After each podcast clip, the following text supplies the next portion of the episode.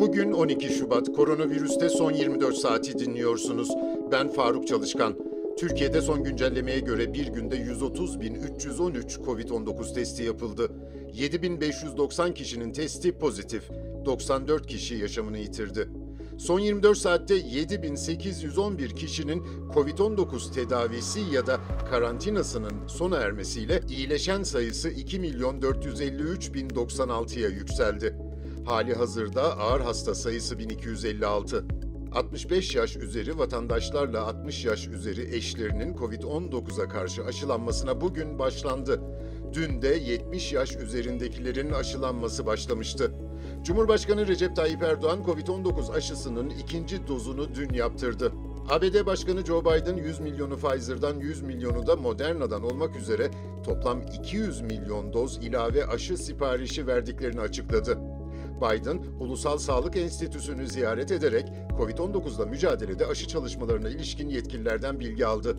ABD Başkanı söz konusu ilave aşıların Temmuz ayı sonuna kadar kendilerine teslim edilmiş olacağını belirtti.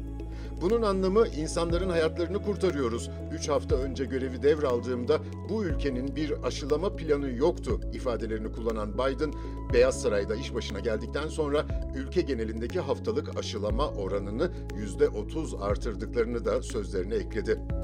Amerika Başkanı ayrıca her iki firmanın da daha önce Haziran sonunda teslim edeceklerini açıkladıkları 100'er milyon dozluk aşıların yeni anlaşmayla Mayıs ayı sonunda teslim edileceğini açıkladı.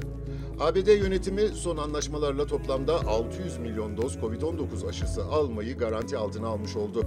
Böylece yaklaşık 300 milyonluk nüfusun ikişer doz COVID-19 aşısı vurulmasına yetecek kadar aşının ülkeye tedarik edileceği kaydediliyor.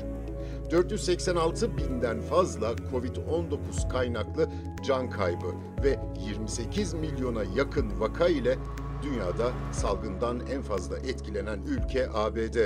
46 milyon kişiye ülkede şimdiye kadar aşı yapılmış durumda.